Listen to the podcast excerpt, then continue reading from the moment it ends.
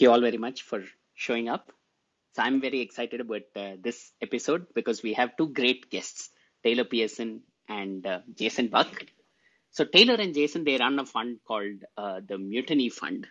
But what I really like about them is uh, they, they, they not just manage money for other people, they are also very much interested in educating folks about investing, about portfolio construction, and so on. So Taylor has this wonderful newsletter um, where where he, he talks about all, all kinds of probabilistic concepts, including ergodicity and uh, you know when, when is something ergodic and when is something not ergodic and, and things like that. He's got some lovely posts on there.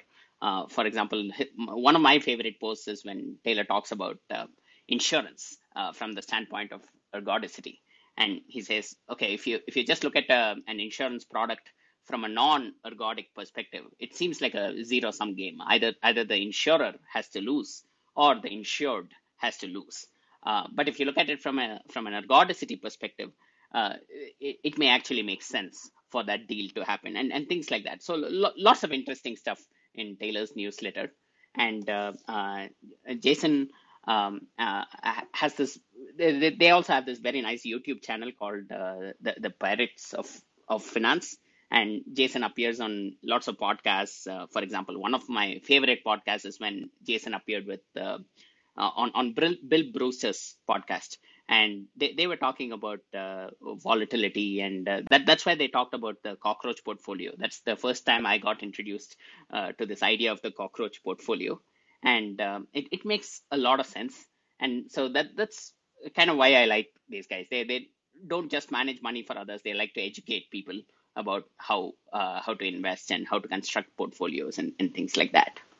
Um, so, uh, Jason Taylor, we want to say a few words.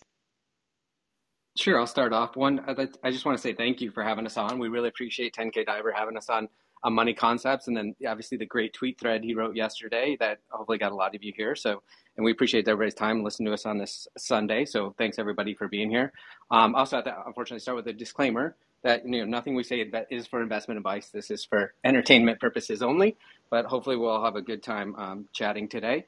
Other than that, uh, right away you start with ergodicity. You know, like you start with the heavy word starting first. And so, you know, we always try to break the concepts down simply, as you, as you referenced. And the idea, another easy way to think about ergodicity, hopefully, is like your personal path versus an ensemble path of everybody else. So, for example, Taylor wrote a great piece about you know um, Russian roulette would you rather play what you know Russian? Would you rather be one of six people playing Russian roulette, or you rather be one person that plays Russian roulette six times? So when a process is non-ergodic, it means your personal path doesn't line up with the ensemble path of everybody else, and that obviously plays into markets where people show you a long history of S&P 500 returns, and they say just buy and hold indefinitely, you end up better off, and that's mathematically true over maybe 100 years but we don't know exactly which of those you know multi-decade cohorts we're going to live through and when we're going to need our money most. And so your path versus everybody's in the world's path over multiple centuries is not going to look the same. And that's the idea of ergodicity versus non-ergodicity of markets.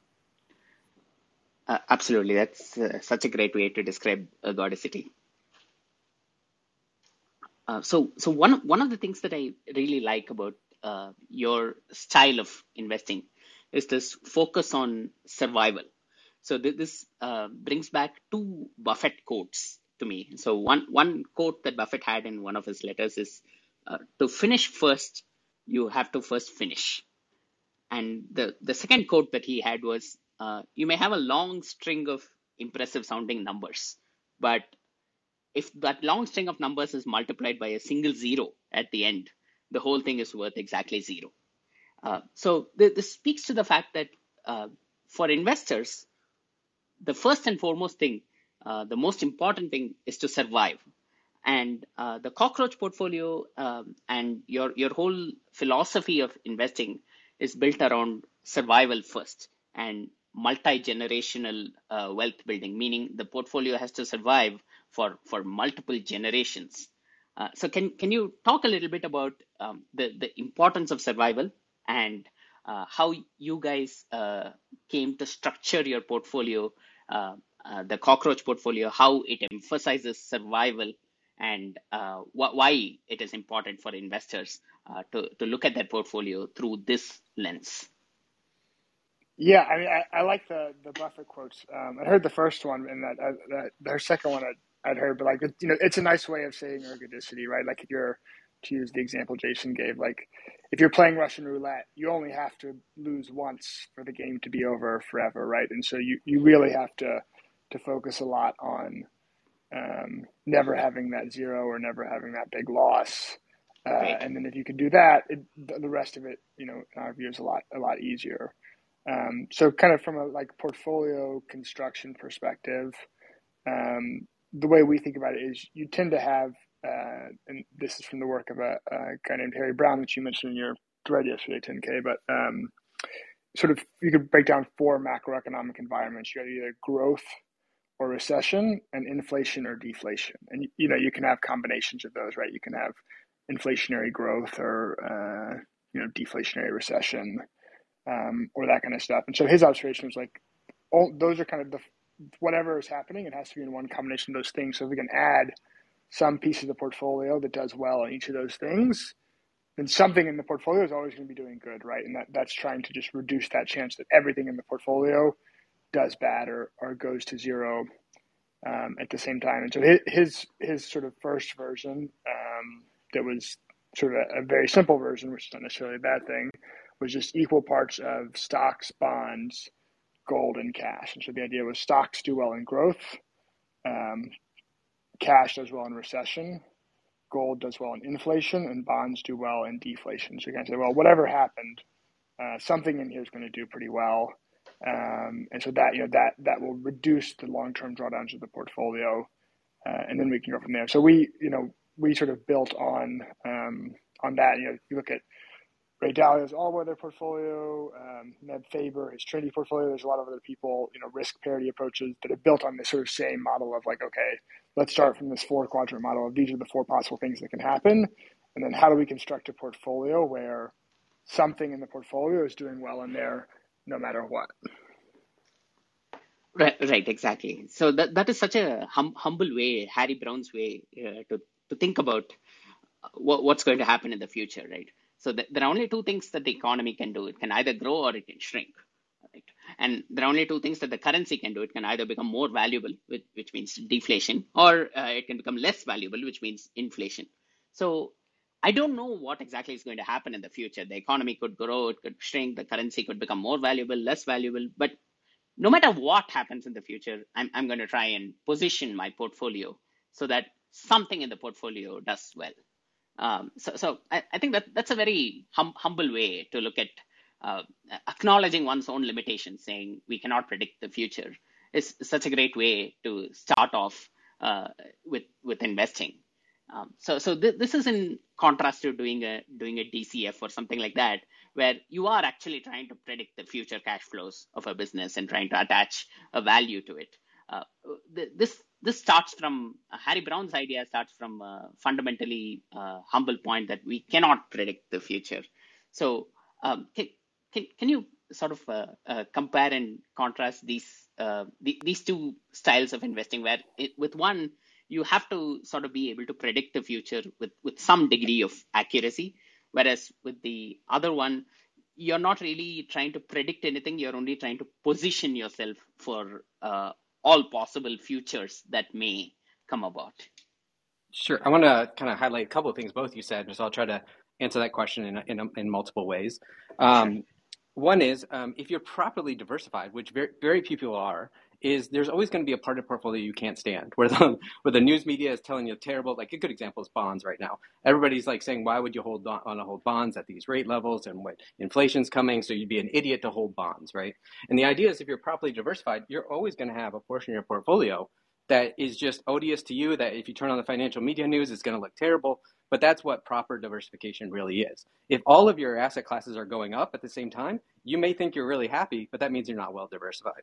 So that's that's part of that answer. The other one, when you're asking about you know multi generational wealth, I think a, uh, an interesting way to think about it, what we always try to talk to our clients about, is the idea of you know this whole investing world has told to you that your savings are really investments, and by doing so, they get you to take imprudent risk with your investments, thinking that's how you're going to get wealthy. We actually kind of look at the opposite way. Let's call your savings what it is. It's savings, right? You put away your savings because you never know when you're going to need them most to live off of, right? It could hopefully right. be when you retire, but you never know if a if a loved one's going to get sick and you're going to need to be able to tap into those savings. And so that's going back to our ergodicity problem. You don't know the path of what you need. And so our idea is like what you really need your savings to do is you really need it to outpace inflation and be there when you need it most. So talking to multi-generational wealthy families, a lot of times they become so conservative that they're primarily like in cash, let's say, and their savings through multiple generations and multiple people gets eaten away by like inflation. So you do have to take a, a, little bit of risk to make sure your portfolio outpaces inflation, but that's what we try to do uh, prudently through multi-asset class diversification. Is like as long as our portfolio outpaces inflation in a very boring way, then that's going to be allow your savings to carry through when you need it most. And I'll say something sacrilege from the investment industry is like you're you're much better off you know increasing your income and increasing your savings rather than expecting your investments to really you know make double digit returns. And then you're taking an imprudent risk and all of a sudden you suffer a 50 60% drawdown. And now what are you going to do? And, and now your savings are cut in half and it, it could potentially be hopefully hopefully it doesn't happen to you but that could potentially be when you need it most. So those uh, those are two pieces i want to touch on. Now going back to your idea of creating dcfs and, and pitching, picking individual stocks is like you said, it's it's a it's a it's a humble process to realize to say to raise your hand and say, I cannot predict the future, right? I do not have a crystal ball. And like you said, when you're doing a DCF, you're saying I can predict the future cash flows. Now Taylor and I are you know serial entrepreneurs. We've owned a lot of businesses. We own you know currently own businesses, and the idea that we could predict our cash flows next year or the, or five years out is kind of laughable to us, right? Like in 2019, uh, none of us had COVID on our DCFs.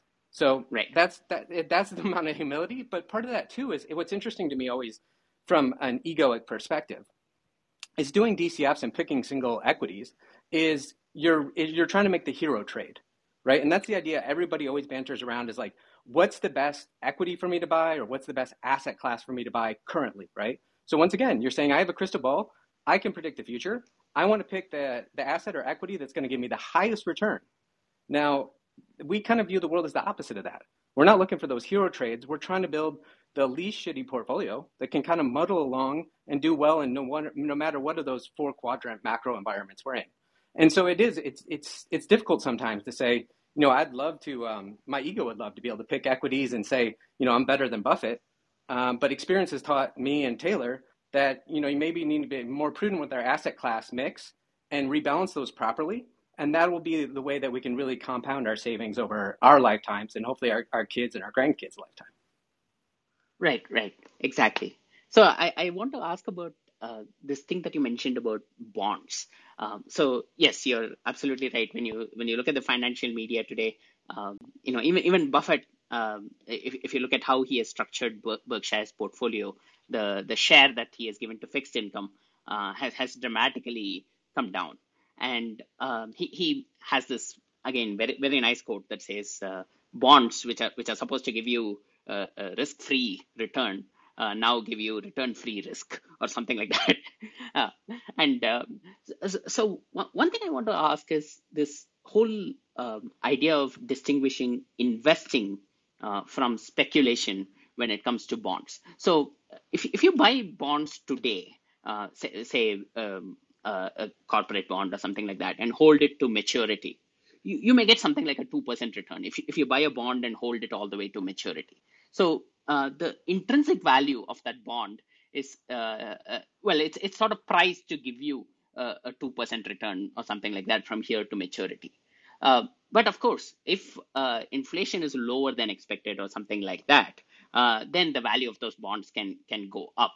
But then you are that that would be, uh, or at least Buffett would call it something in the realm of speculation, because you're now looking at um, the the effect of interest rates uh, and the effect of inflation on the value of those bonds, and those bonds, um, the the price could rise quite a bit, um, but if if you're sort of counting on that, that would be a, a kind of speculation because if you just buy and hold it to maturity, you're going to get a 1% or 2% return. That's the intrinsic value, right? So there's investing versus speculation. Um, and Buffett would say that bonds aren't a good investment, but who knows, they may be a good speculation. So, uh, do, do you think about bonds um, in, in that way? Uh, I'll start off first. I would actually flip it around. So, like what you referenced perfectly is the idea that um, bonds have a football like P&L. Like we know the terminus point, but the path to get there, we don't know. And the value along that path based on the interest rates, like you said, or interest rates expectations can change the, uh, the notional value of that bond. And so that's the interesting kind of piece about bonds. We talk a lot about path versus terminus, and it's very interesting to look at the world that way. Um, along your lines, yeah, it would be speculation if you're speculating on you expect the value the, of that bond to go up along the path, right? Like if you're buying a 10 year, but you're looking to trade it on a on a shorter term time frame, that's a form of speculation. You're correct. The thing is, if you're looking at the terminus, and let's say the 10 year bond's two and a half percent right now, um, like you said, that that may not be look very fruitful to maybe you or Buffett or others, but what you're there's an implicit assumption there that we're about to live through an inflationary environment. Now the question is, what happens if we continue along this prolonged deflationary environment, right? Like what happens if you know the great you know debt overhang, um, the the march of technology, et cetera, that maybe this is an inflationary blip on the radar, and we go back to deflation. I'm not saying I know. I'm saying I don't know what the future looks like. And in that world, that's what uh, Taylor referenced earlier, is in a deflationary or disinflationary world, you want bonds, you want income. So that income is much more steady than the, the deflationary environment of, of the collateral base of your currency is, is, is exhibiting. So it's much more about, yes, 2.5% doesn't sound good, but if deflation continues apace, you would that that two and a half percent is outpacing the deflationary effects, and that income is going to be more substantial for your portfolio, especially if we go into like a negative interest rate world again.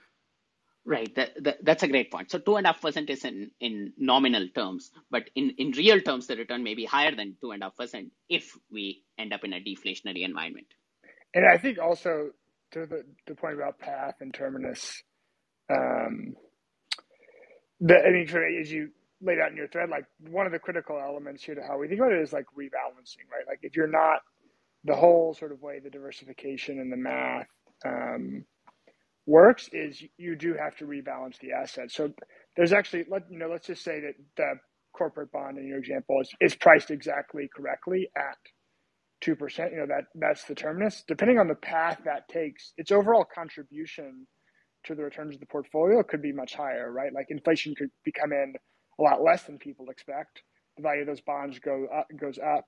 You're rebalancing. You're selling some of those as the value of the bonds go up now inflation gets a lot hotter, the value of the bonds goes down. Now you're buying them back. Then infl- you know, right? So that's that you can get that um, because you're getting the geometric and not the arithmetic return with the rebalancing.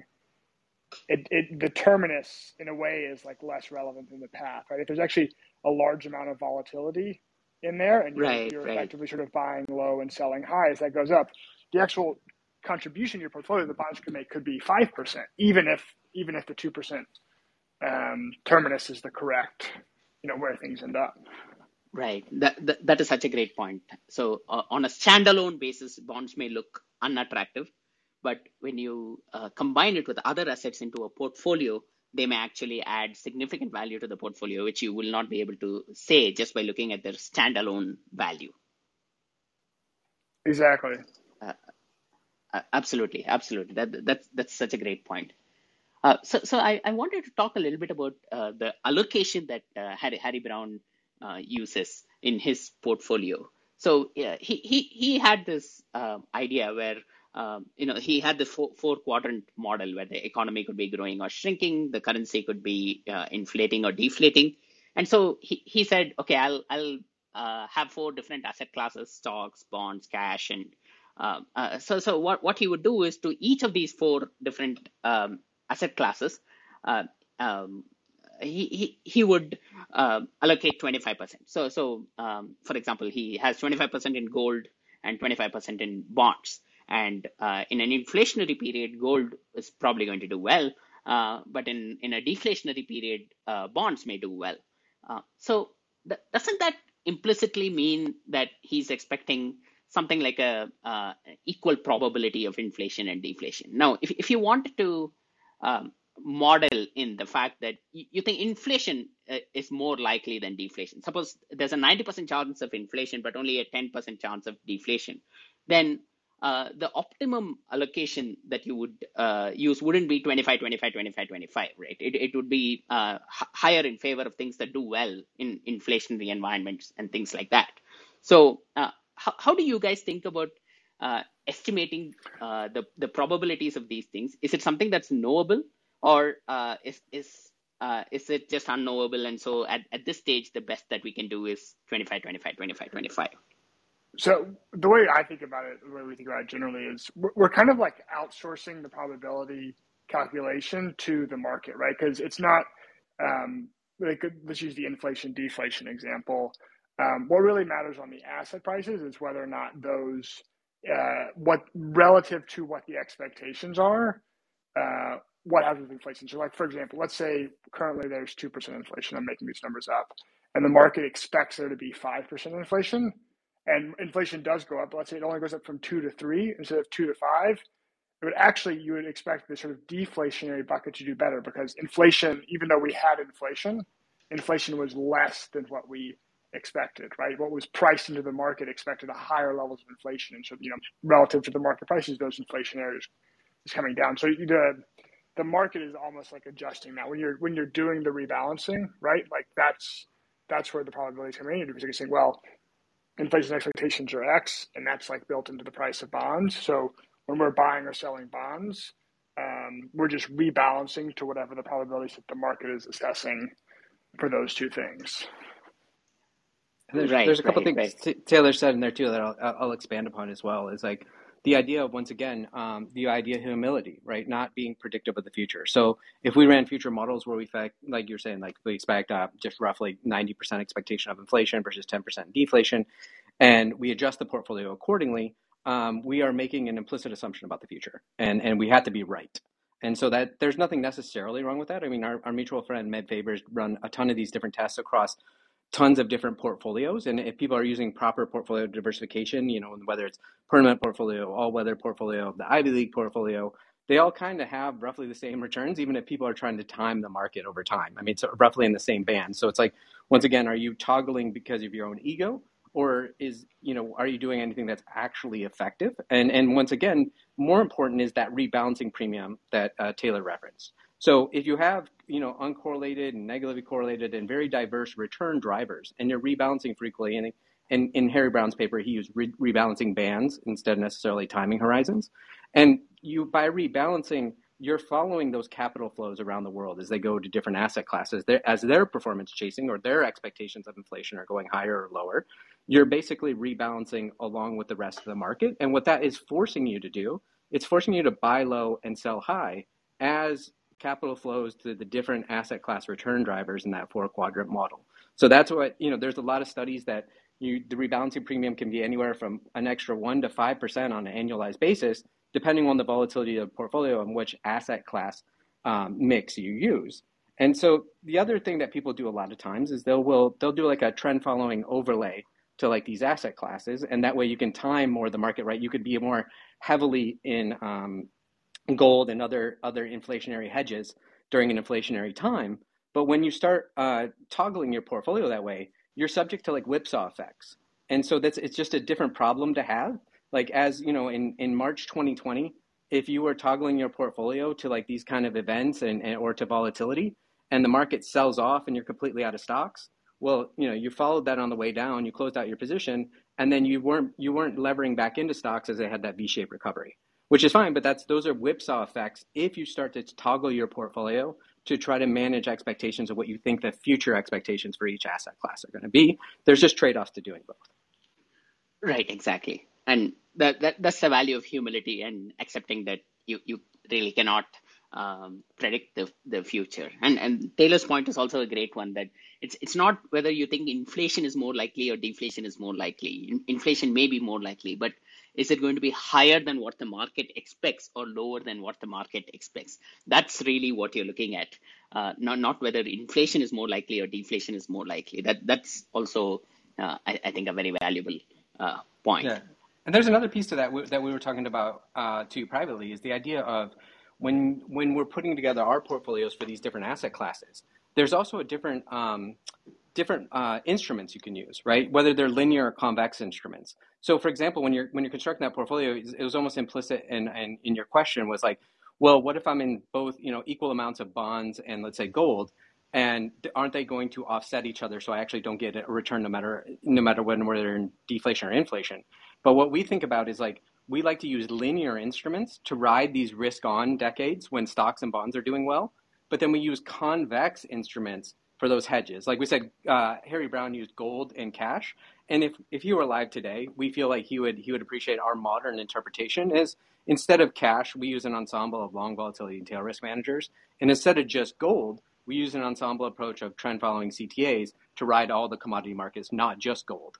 And so the idea is we use linear instruments to ride stocks and bonds, and we use very convex instruments that, like, for every dollar spent, they might have a, a, a $10 payout due to that nonlinear convexity if, like, the market was to sell off. And that way, you're pairing linear and nonlinear, so they're not necessarily offsetting or negating each other. It's just using different market instruments to really play those different markets of the four quadrant. Right, right, exactly. So, um, can, can you uh, talk, talk a little bit more about this whole idea of convexity? So, what is convexity, and uh, what should retail investors know about convexity and how to analyze it in the context of a portfolio? So, convexity actually is a hard one. We were actually trying to do this on an episode of Pirates of Finance the other day. Um, the idea of linearity is like for every uh, one, you know, one percent up move, my instrument's going to go up one percent. The idea of convexity is it can accelerate into that move, um, and that creates convexity curves. So for every 1% the market moves, I might be up 2%. And then uh, for the next 1% of moves, I might be up 4%. And the next 1%, I might be up 8%. And so that's, it's a, it's a non-linear um, exponential return curve. And so that's the idea of convexity. It's more like uh, thinking about acceleration or velocity. And so when you have these derivative instruments like options, um, it's called being long gamma. So your deltas will move, and I don't don't worry about learning those terms. But the idea is when you're using options or other derivatives, you can create this convex return profile where you're you're putting up a dollar and you can lose that dollar. That's your options premium. It's a lot like insurance. But then your payout may be ten dollars if the event happens that you're waiting for. So most of the times you're just going to lose a dollar spending on that insurance premium. But then if the the the event happens that you're expecting, you can get a ten dollar return. So it's not one for one; it's one for ten, and that's the convexity or the, the acceleration into the move. Right. That's such a great explanation of convexity. I'm I'm thinking of doing a, a future thread on convexity, by the way. Please, so, please do. It's, it's really hard. Like if you can come up with that, I'm sure you can. You'll come up with better analogies and metaphors, and yeah, please do. I look forward. Thank you so much. Uh, so, so we, we talked about the power of negative correlations in, in, in the thread. So if, if you can find two assets and they are negatively correlated. We, we had this example in the thread where uh, asset one gives us a 1, 1.6% return, and asset two actually gives us a negative 2.8% return. Uh, but using a combination of these two assets, we can get a 12.4% return. And so that, that is the power of uh, negative correlations if we can constantly rebalance uh, between these two assets. But you, you guys, you, you have this uh, very important point, I think, about structural versus non-structural uh, correlations. So if, if I tell you the two assets are correlated, uh, now th- those correlations uh, may uh, play out into the future or they may not. So if, if, if I say stock A and stock B are negatively correlated, they may have been negatively correlated up to today, but from tomorrow they may start uh, being positively correlated. So uh, can, can you talk a little bit about structural uh, correlations versus non-structural correlations and how you think about these things in in your uh, portfolio um, and um, in in the cockroach portfolio? Yeah so i think it's like at any as you say like you could take any two assets you know google and amazon stock or amazon and berkshire stock or whatever and you can run some historical correlation that says i don't know you know it's 0.8 that th- these things tend to move together with that sort of frequency. Um, and it's very hard it's very hard to extrapolate those things into the future because if you if you look at those things over time those correlations tend to move around a lot. So um, i think one of the best examples is if you look at the correlation between stocks and um, government bonds long-term treasury bonds over the last 40 years there's been a pretty persistent excuse me i should say really last last 20 years in particular like post dot-com bubble there's been like a pretty persistent negative correlation right? So when stocks uh, go up uh, bonds tend to not do that well, but when stocks go down, uh, bonds to do well. So the idea of like a, uh, a 60 40 portfolio that's a, fairly um, sort of common approach of 60% stocks, 40% bonds is well, when my stocks go down, my bonds are going to make some money and I'm going to rebalance. And you know, this is the idea there is the same thing we're talking about, right? It's like we're having two negatively correlated assets and by rebalancing between them, we're uh, getting a higher risk adjusted return than if we just had um, one of those things. The, the challenge, as you point out, is if you go back further, sort of pre 2000, um, it was pretty common for stocks and bonds to be correlated with one another. That that correlation has changed a lot over time. There have been periods where they go through years of being negatively correlated and years of being positively correlated. So if you're sort of building a portfolio where you're counting on this negative correlation, um, you know how do how do you know that what the correlations are going to be in the future, right? You can look at what they are in the past and um, you can make some judgment calls. So the way we kind of think about it is are there are there some things we can look at as you know it's like a structural element that makes it um, at least more likely that these things are going to remain negatively correlated in the future. So like a, a, a simple example of like a structural negative correlation would be like if you're a long a stock and you're short a stock at the same time, right? Structurally, whether that stock goes up or down, those two positions are going to be perfectly negatively correlated, right? That that if it, if it goes up one dollar, you make one dollar on your long position, and you lose one dollar on your um, in your short position. Of course, it also means you never, um, you know, you're, you're, never making or losing money, but there's a, there's a clear structural link there. Um, and so, sort of a, a, similar example going back to the the convex versus linear things is if you are long a stock um, and then you have a you know a put option or some sort of um, option on that stock that you know benefits if that stock goes down. Um, that is structurally linked to the price of the stock. Let's say your um, the stock is trading at 100 and you um, buy a put option with a strike price of ninety dollars, and the the price of the stock goes from one hundred down to eighty. You know, you are contractually entitled to um, sell that stock to buy that stock at 80 and sell it at 90 that's what the, the option gives you the right to do so there's there's a clear structural relationship um, between the two things you have there you're not just counting on like well i hope this correlation persists into the future even though there's no sort of like fundamental basis for it um, you're trying right. to say like, well, how can I how can I find? Is there something I can find that has some structural element, uh, which makes it you know significantly more likely that it's actually going to remain negatively correlated in the future, and then and then I can trust that okay, my portfolio construction is going to work, or I can trust I can trust more um, that when you know this this thing is going down, this other thing is going to be going up. There's, there's exactly. a couple things Taylor Taylor said in there as well as um, the idea too of like you were saying the correlations are based on your time window analysis. And and Taylor started to talk about that with bond stocks and bonds. And ironically this is a lot of times where uh, machine learning and AI systems blow up because the data that they they back tested on was market regime dependent. And so if they're only using five ten years worth of data um, as soon as you have a market shift regime that they haven't seen in that 10 years of data um, those those those trading strategies tend to blow up because once again correlations fluctuate quite dramatically. In uh, I, and interestingly enough, usually when these stock uh, stock bond correlations end up usually being positive over a prolonged period of time, the market regime tends to be an inflationary environment.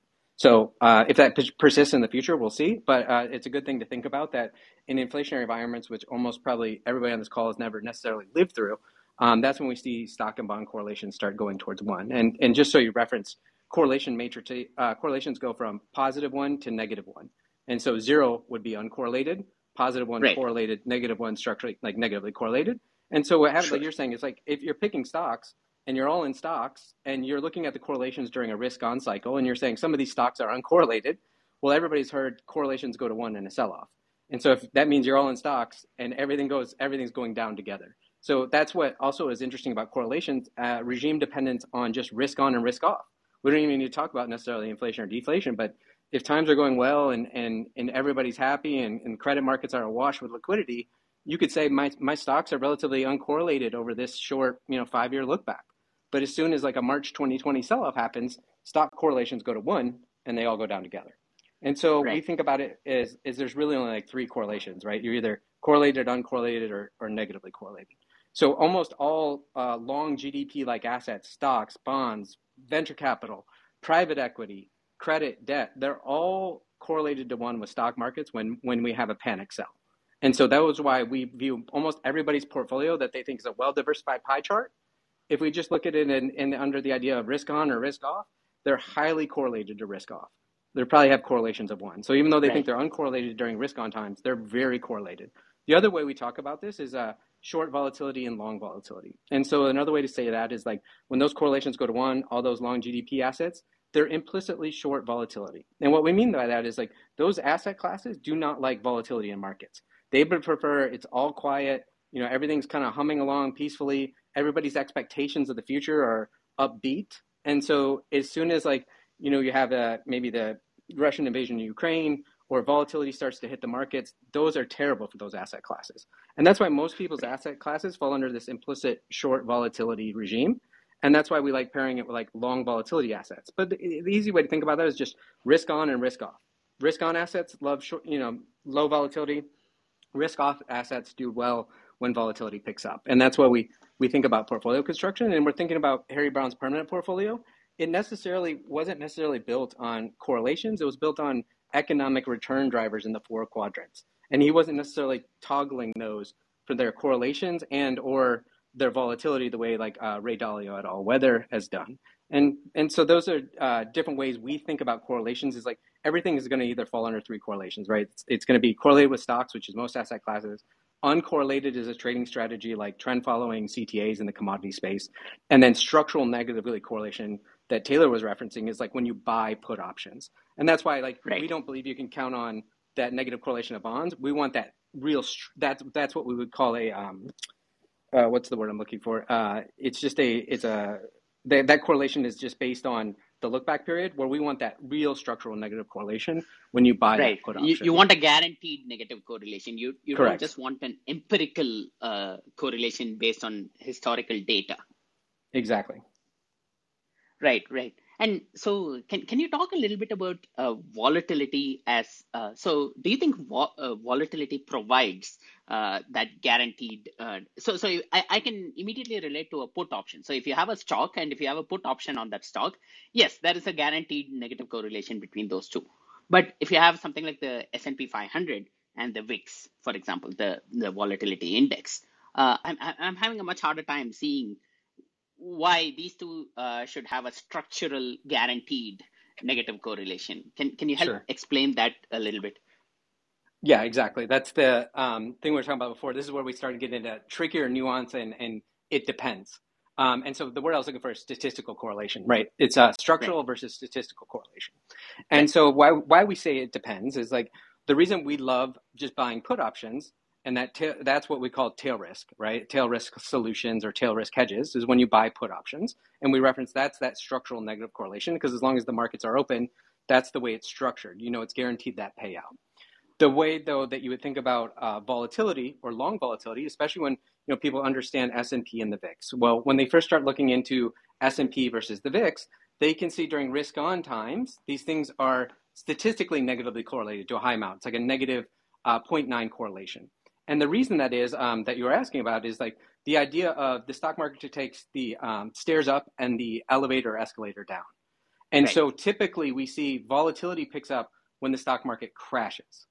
Now, that's true, especially if you're going from risk on to risk off, like we saw in March 2020. So what will happen is, as the S&P sells off, volatility will spike, and so that you have that nice statistical negative correlation. But the problem right. is, is after volatility picks up, and volatility is maybe running persistently higher, that statistical negative correlation is going to come way down. It might be now uncorrelated. And so, you know, once again, referencing uncorrelation means, you know, 50% of the time they can go in the same direction and be highly correlated.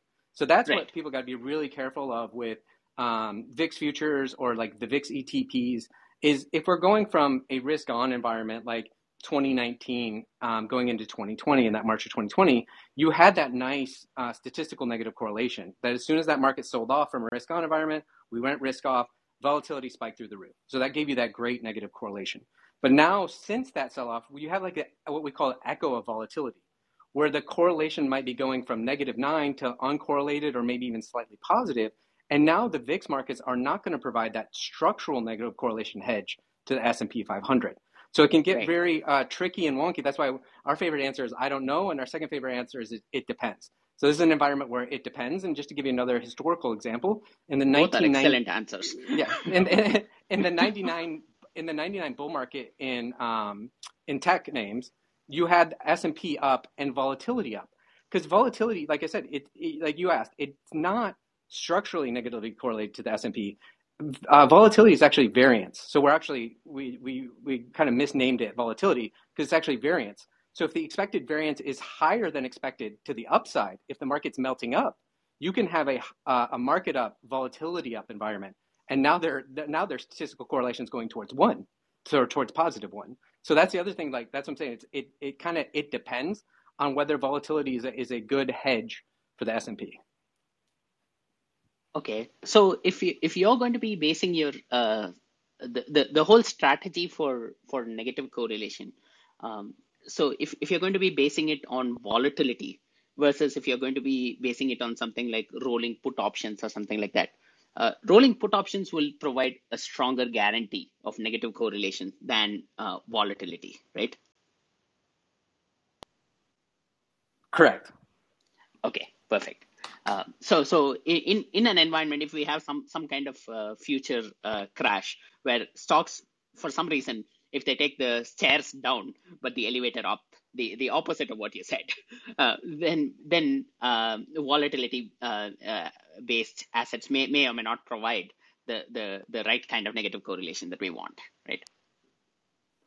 Correct. That's why our answer, our favorite answer is always it depends. So I'll let Taylor kind of uh, assess like how we look at the different uh, instruments and asset classes for how we manage that across an ensemble approach and, and how. Uh, right. Absolutely. Absolutely. Yes. So I get kind of when we're thinking about like the volatility portion of the portfolio specifically, we think there's kind of like three attributes that you would ideally like to have in that component to make to make the most of the overall portfolio.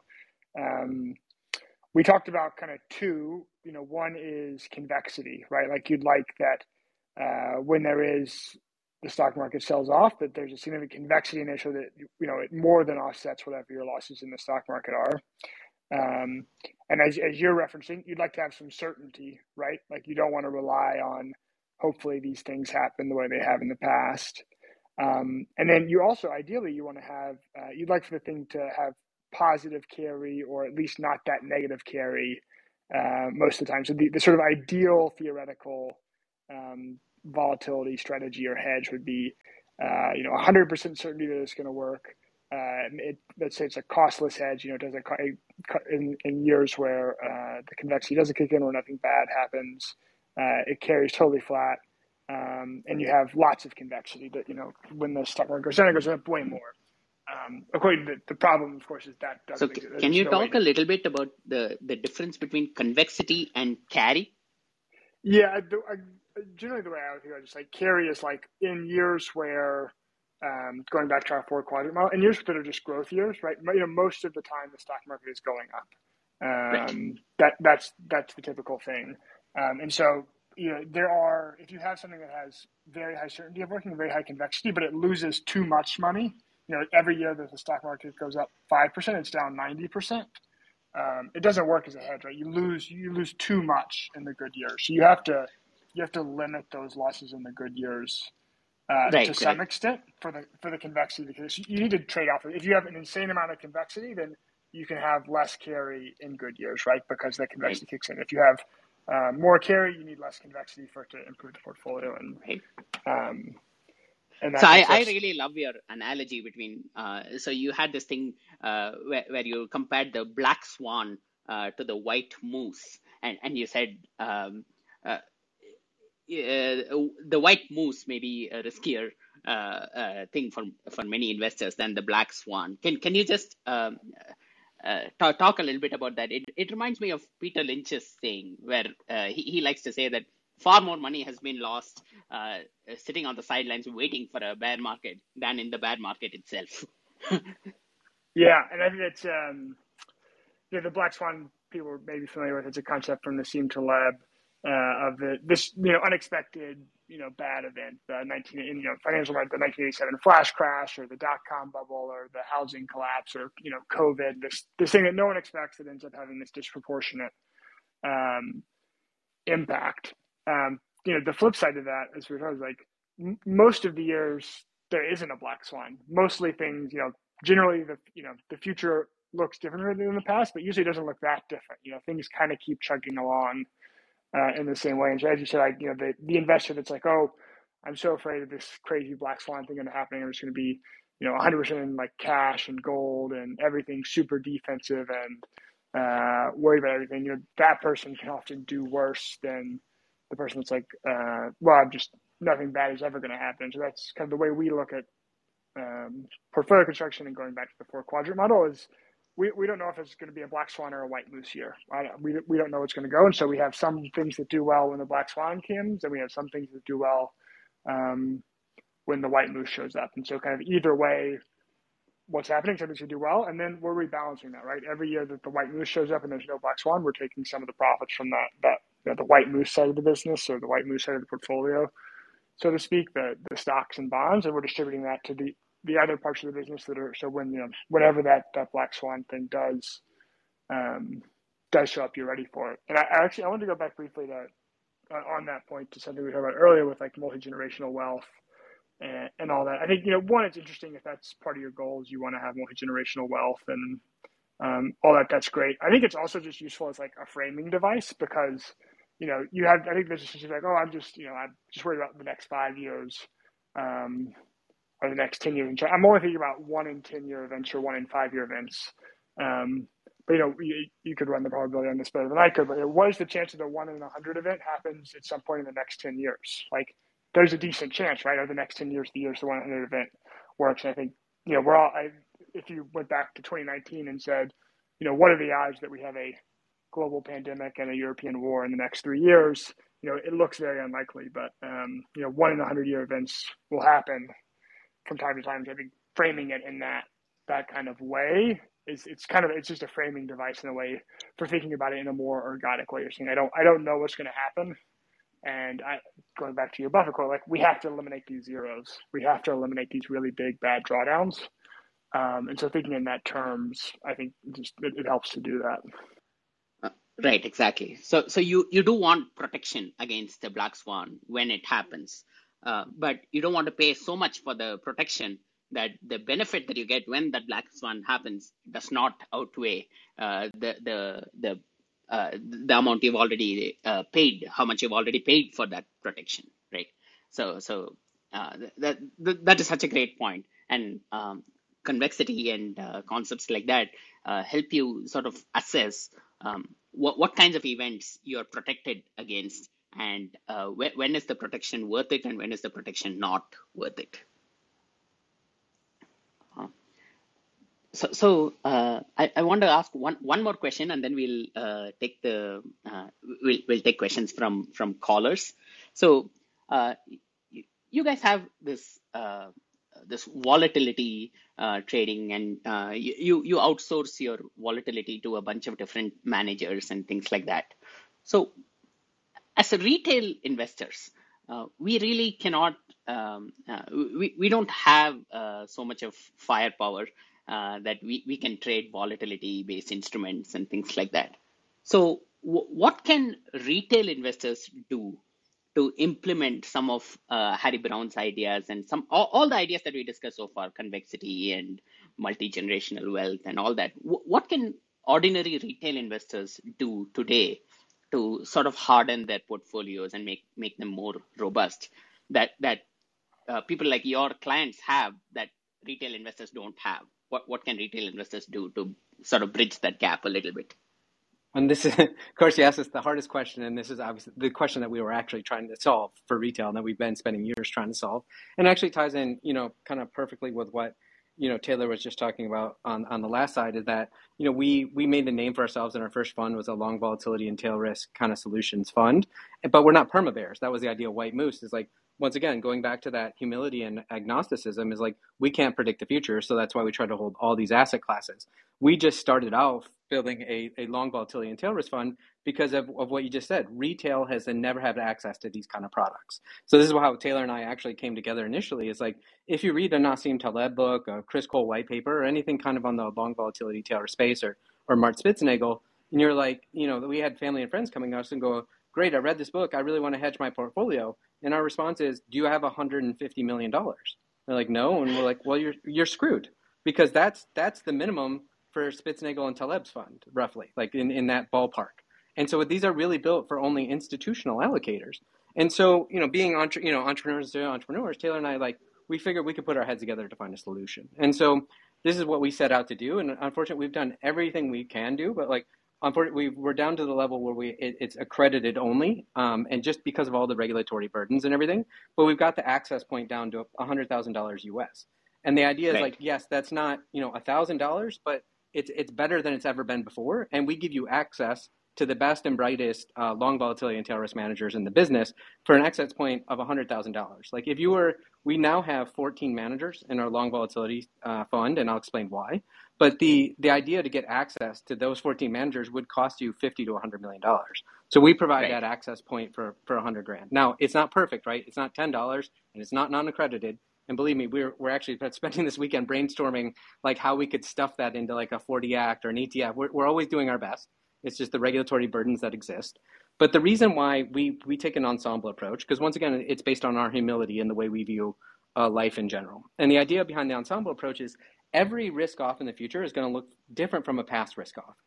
And though, even though it's very easy, um, because this kind of goes back to your question, it's very easy to put on options positions. Like any retail uh, investor, anybody could just put on a, a deep out of the money put, um, you know, three months out and roll it every one to two months. Very easy to do but very tricky to monetize and roll effectively. So that's really the problem is like when that volatility spikes and you're able to maybe cash in that, do you cash how do you how do you cash it in? How do you monetize? You know, are you monetizing at the peak of volatility? Are you monetizing at half the peak, a quarter of the peak? You know, how do you roll that position in case, case after the sell off there's a second or third leg down and now you're left naked and, and overexposed to equities? So it's right. it's very even though it seems really easy, and you could in you could read in a few. No, it doesn't seem very easy at all. you could, but I'm saying it's. it's I mean, have, have you read statistical consequences of fat tails? Does exactly. that seem easy? Right. I'm I'm saying theoretically, like you could any on any brokerage, you could hit the buy button and buy a put option, right? But oh, right. It, it's then it's then once again path versus terminus. How do you manage that path? That's the hard part, right? And so that's is why we believe in. We went out and we we track over 30 managers in the long vol and tail risk space, which is pretty much the entire space. It's a pretty niche market. But the way we look at it is we look at all their different path dependencies. Because the nice part is when you're dealing with hedge funds, they have very niche strategies. They're not trying to be everyone to everything. They're doing trying to do something very specific. That way, institutional allocators can judge how, how much position size they want to allocate to them. So this is why we use 14 managers because every sell off in the future could look different. And you never know a priori if that manager is going to monetize it perfectly. So in the next sell off, we fully expect maybe a third of our managers might not time it perfectly, might not monetize it perfectly, but still two thirds of that are going to really catch the move.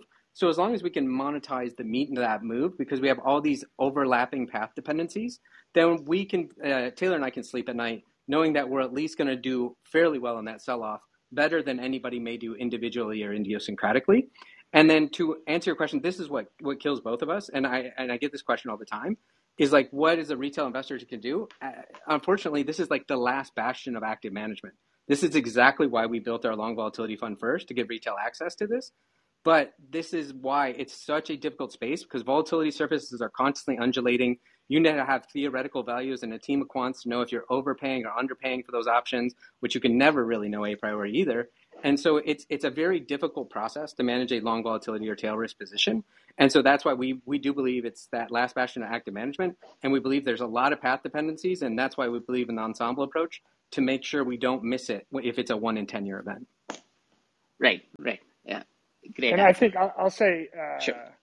I think you could take sort of some of the principles we've been talking about and apply them without necessarily needing to do anything that involves volatility, right? Like at a very similar, if your entire portfolio is invested in one stock, uh, like getting somewhat more diversified than that is right. Even if you're investing in another stock that has a 0.8 correlation, uh, right, you, you're still sort of taking advantage of some of that rebalancing and, and compounding that. So I, th- I, think it's you know you could interpret it more broadly. It's an argument for wh- whatever situation you're in, your investing options.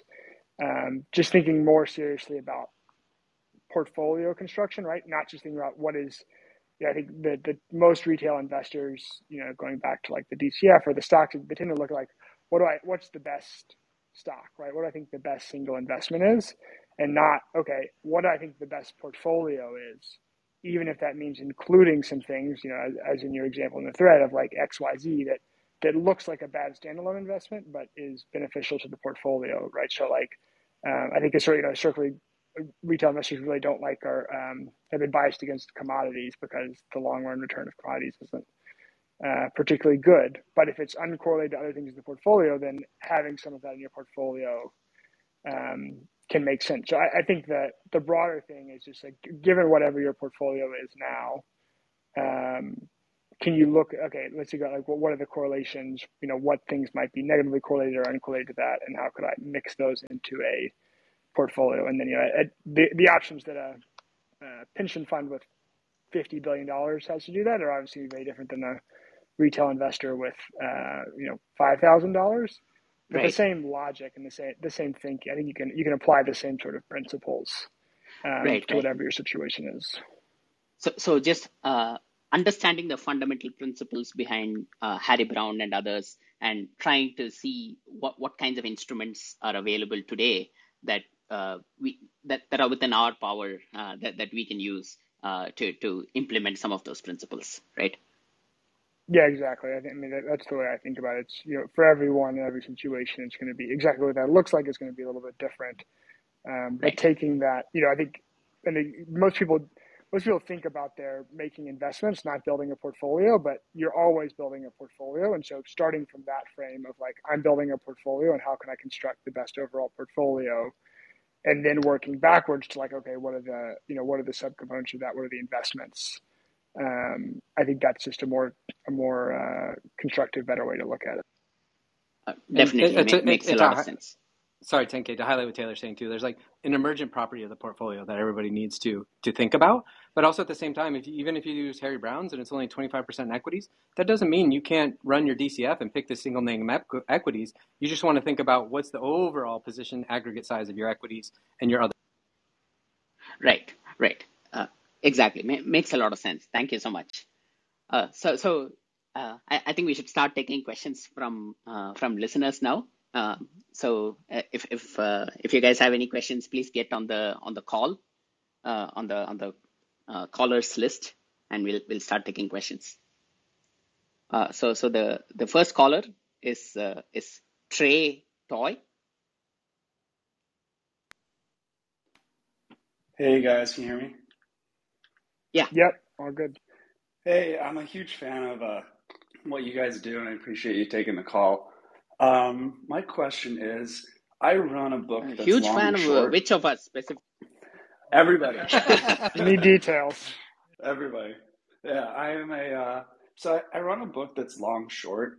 Um, it's pretty flat, uh, leans a little bit long, and I always felt like the shorts gave me protection against a drawdown. But after thinking about it more recently, it feels like short selling might just be another component of short vol, but on the other side, basically mean reversion versus mean expansion. And I was curious if you think that like running a short but like that gives you the protection you need, or if you still need that convexity from long vol. Awesome question. Um, and you're actually you're you're absolutely right. And also thanks for the courage to be the first one to ask a question. Um, yes, yeah, so this is definitely not investment advice. But if you um, look at long short returns and you overlay just long equities, you're going to see a high correlation from long short hedge funds to just being long equities, like you were almost referencing. The other thing is like the way it's structurally set up to be able to short stocks, we believe um, that's a negative expected value proposition. Um, just because of your borrow costs, everything else, and, and the convexity to like if you get a short squeeze put against you. And so this is why actually we never included purposely um, short equities in a, a long volatility tail risk uh, portfolio. And because what can also happen is not only can whoever wherever you're getting a borrow on from, that can exponentially increase. And then what also happened in like 2008, um, the government can ban short selling. And so it's it's dealing with the experiences of other short sellers like the Mark Cohodeses of the world and what's happened to them when you need short selling the most, like in a 2008 environment. And either you know they the government shuts down short selling on their on their single names, and or you know your borrow goes from costing you two to three percent to ten to thirty percent, and Goldman Sachs has reduced your leverage and or whoever you know local broker you're using. Um, that's why it makes it we think very difficult if we think about that triumvirate runs once again of carry certainty convexity.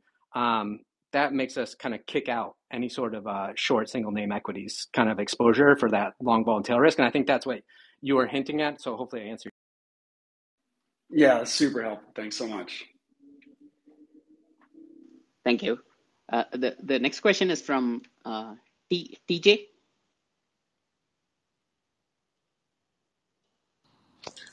Not a question. I just wanted to contribute and say excellent, excellent call in. Loving the app, loving the show. Just keep it up, guys. Thank you so much.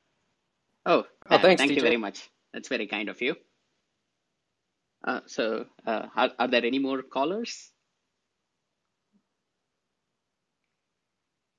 So this is- this is a good point uh, where where I can plug uh, Confucius a little bit. So uh, Confucius had this wonderful saying uh, where he said, if if you ask a question, you may look like a fool for a minute, but if you don't ask a question, uh, you, you may remain a fool for life.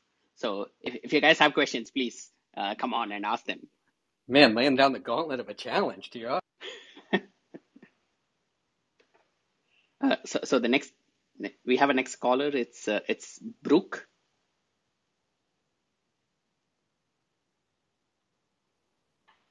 Brooke, you're, looks like you're on mute. Yeah. Nope. There we go. Can you hear me? Yeah, yeah, we can hear you. All right. Yeah. So thanks for the time today. Uh, great discussion, guys. And, um, you know, earlier you talked a little bit about the rebalancing idea, right? So you've got this portfolio going and you've got some systematic rebalancing in there. The long vol piece is definitely, you know, like, so if you have a big spike in volatility, your long vol piece is going to jump. Do you have a special rebalance during times like that, or do you just follow the systematic rebalancing?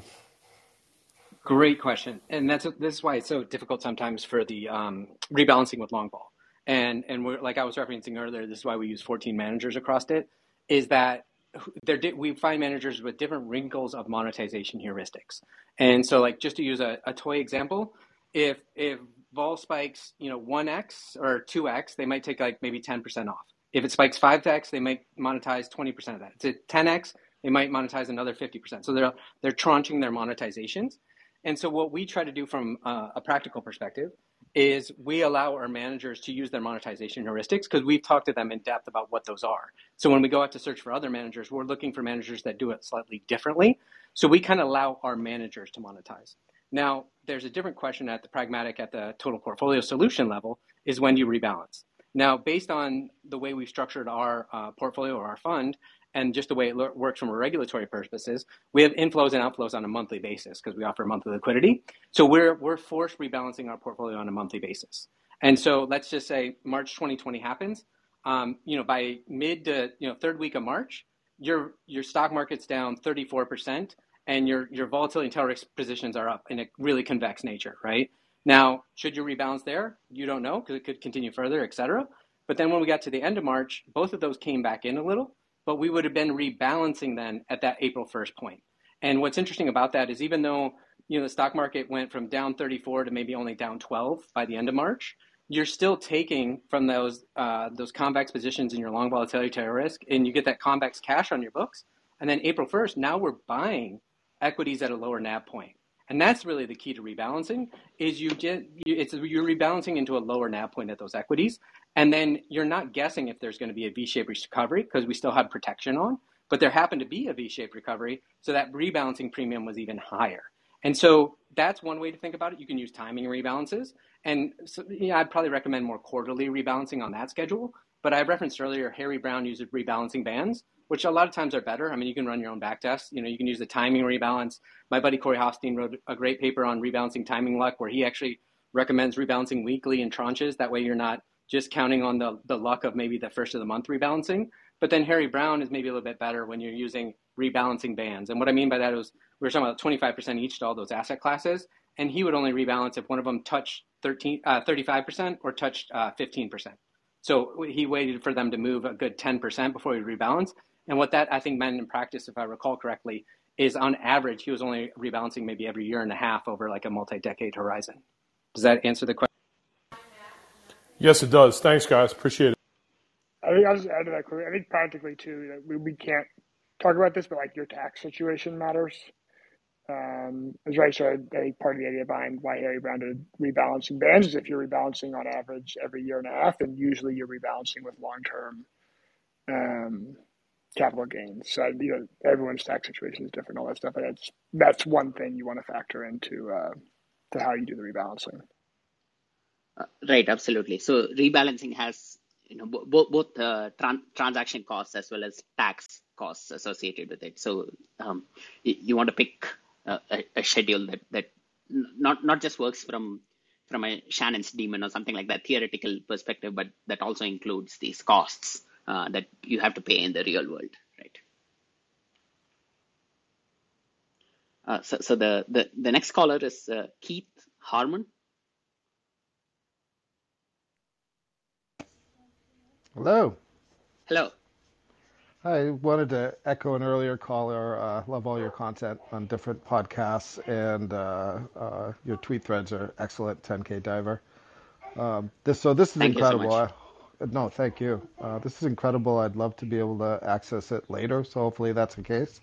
Uh, but a couple of things I wanted to ask. Um, one, some commentary on whether you think these strategies can and should be implemented in crypto markets. And then two, when you sounds like you've organized a fund, which is amazing, and I knew that actually. Um, but when you talk about rebalancing schedules, like do you do any of this trading programmatically on your own, or have you assembled like a fund of sub managers and they each have a sort of direction for the, their portion of the portfolio? Two great questions. Um, one, I'll start with the, the latter one. Um, uh, we kind of believe that we don't believe in uh, a lot of hedge fund managers also have personal accounts that they trade, and they might not trade the way they trade in their hedge fund. Uh, we don't necessarily believe in that. We built exactly what we wanted for ourselves and our families. So we try to put all of our assets into like our cockroach fund or any of our other funds on that total portfolio solution perspective. Um, so yeah, we like it goes back to that humility. We don't believe we can predict the future. So we try to build the best portfolio we can, and we're building exactly what we want. If other people like it, great. But if they don't, you know, there's there's plenty of uh, different flavors in the world that they can go with. So yeah, we we don't have like uh, uh, side accounts or personal accounts that we trade out of, um, and that's why we build what we build. Um, I'm sorry, I meant does your fund trade programmatically? Like, does your fund trigger rebalancing and position events, or does it just aggregate the performance of the sub manager? Uh, it just aggregates the performance of the, the of the sub managers. Yeah, we're not trying to uh, once again predict that future. And then because of we offered that monthly liquidity, um, it just it's a it's a forced rebalance the first of the month as as AUM goes in and out. Um, we just naturally have to rebalance the first of the month across the um, the different buckets within our total portfolio solution. And then your first question, I'm sorry, I'm blanking now on your first question. I'm sorry. Crypto. Oh, crypto. sorry, has yeah, to be no, brought up. Yeah, no, we've spent the last six to 12 months talking to a lot of different crypto hedge funds. Um, and yeah, that we talked to actually a lot of market makers, options traders from TradFi that are, would love to apply their, um, their trade to the crypto markets. Um, the issue is a lot of onshore US funds um, don't have access to a lot of the crypto options markets. So that's kind of a, a handcuff there. Um, so that's one of the things we have to deal with. And then also, you know, we've been talking to them about how they would implement a lot of their options trading strategies in the crypto markets. But once again, talking about volatility as variance, um, instead of the the volatility smirk or smile, where where puts are going to have a put skew that's more more expensive in the S and P markets because of that stairs up elevator down, you're actually going to see the opposite. You're going to have call skew in the crypto markets. So that it, it's just flips it around. Doesn't mean it's impossible to trade, but it's just kind of a different dynamic um, where you're paying up on the call side, which is kind of great if you're trying to hedge some of that downside risk. Um, but that's one of the things we're looking at moving forward in the future, and that's why we've been having a lot of those conversations. But there's not quite as many um, liquid markets or liquid trading strategies on, in option space for crypto at this point, especially for Got it. Got it. Yeah, I have a just a tiny bit of experience here. And, um, I think historically there's a lot of funds that are set up where they have like a offshore feeder domiciled in the Cayman Islands and a master fund in the Cayman Islands, and then an onshore feeder that handles the U.S. piece. And then, interestingly, I, I don't know what your structure is, but you don't have a limit on offshore investors, and particularly in the world of crypto there's the ability to do kind of in-kind wallet-to-wallet transfers and, and taking a lot of um, taking a lot of forward investment. Although of course it's still subject to the the larger kind of global um, KYC.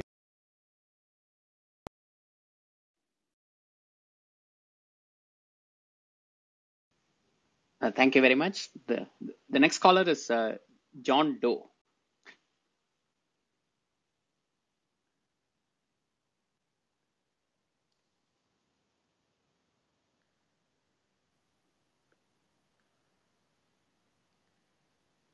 John, it looks like you're Here we go. Hey, can you hear me now? Yep. Yeah, we can hear you. Hey, really appreciate the conversation. Um, you know, I wanted to first ask about your your point to not um, carrying puts on individual stocks and the risks associated with that. If one was to um, carry puts on, say, SPY or SPX, uh, are those same risks um, also there? And additionally, you know, we're used to uh, with a mean reverting vol, people running iron condors, iron butterflies. Um, is there a chance in a more, you know, uh, to run a carry strategy on like an inverse iron condor uh, to have a position that will pick up on that long vol?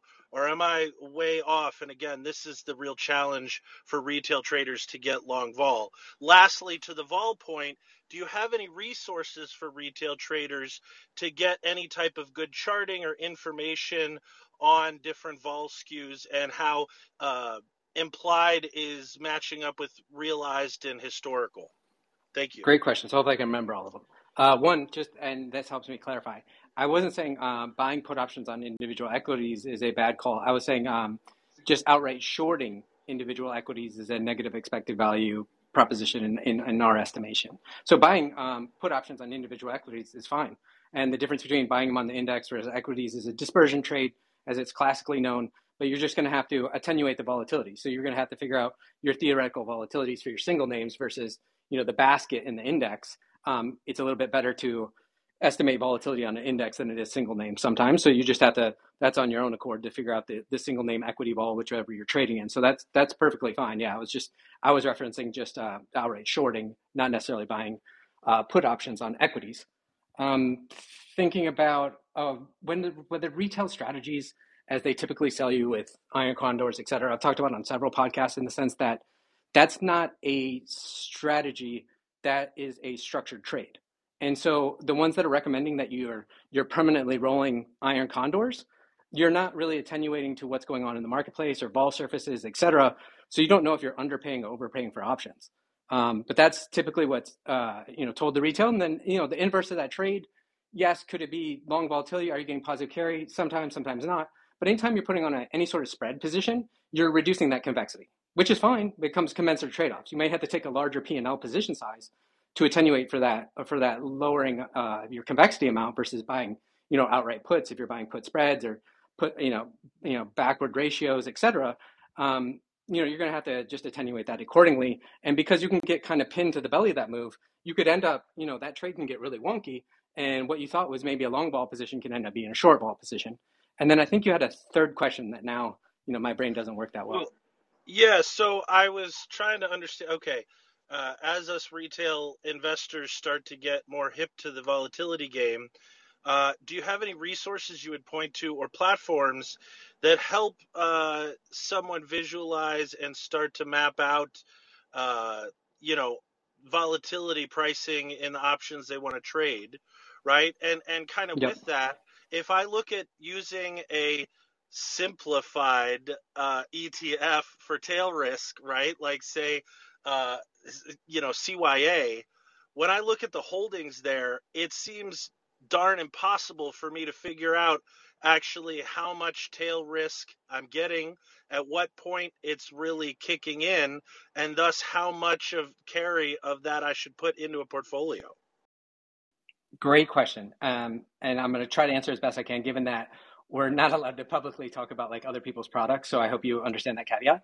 Um, but to your point, um, I, I just did an interview with like Cem Karsan where we, we addressed this issue of like, how does retail get access to vol surfaces, dealer positioning, et cetera, right?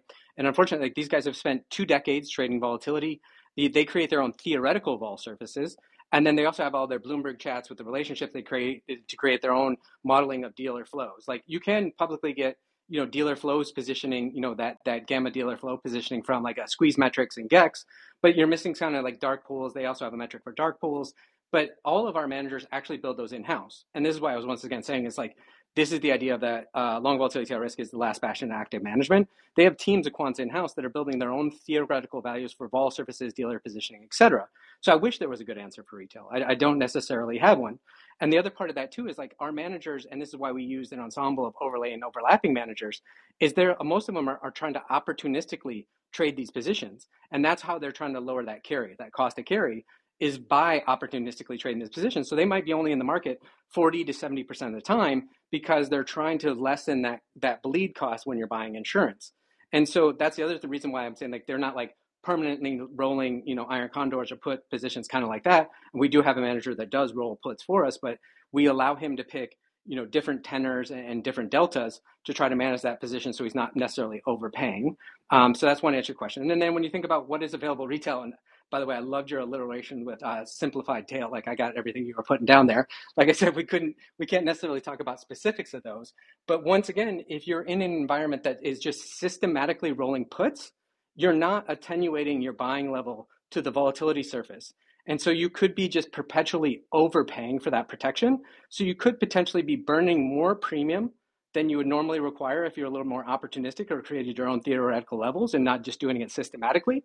And then you're also maybe reducing your convexity because it really depends on how well you're able to work that order on the buy, right? If I buy a, a put for five cents and it goes up to 50, great, I made 10x. But when I'm going to buy that put, if I pay 10 cents instead and I'm expecting a 10x payout, I've already lessened my convexity to, to 5x. And so it's, it's about that ability for them to work the orders and, and get the best pricing they can. So uh, unfortunately, I wish I had a better, more clear cut solution. Like here, if I was retail, here's how I do it, and here's where you can find all the information, you know, free on Google. But it, it unfortunately doesn't work out that way.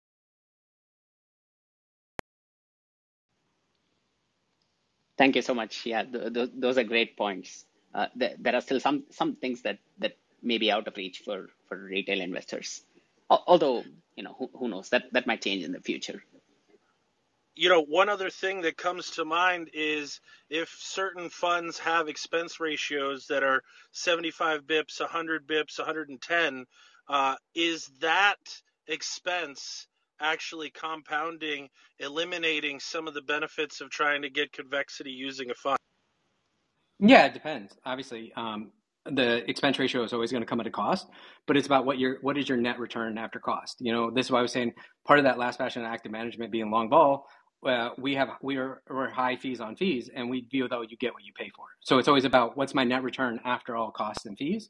And so yeah, it'll affect it. But like once again, if they're just systematically rolling, then yeah, it's dramatically going to affect that convexity because, like you're saying, you're paying for maybe only a, a few percentage of, of buying puts. But if, if you're only rolling 2% of the AUM on puts and you're paying an additional 1% for somebody to do that, then that's something that, yeah, you have to address personally. I can't necessarily give advice on that, but that's part of I, I, one thing I did miss on that is if if somebody's systematically rolling puts, but they're also systematically doing the same spend amount, that's going to dramatically affect your convexity as well. Um, so they're not actually toggling to the notional value of the equity position that they're hedging.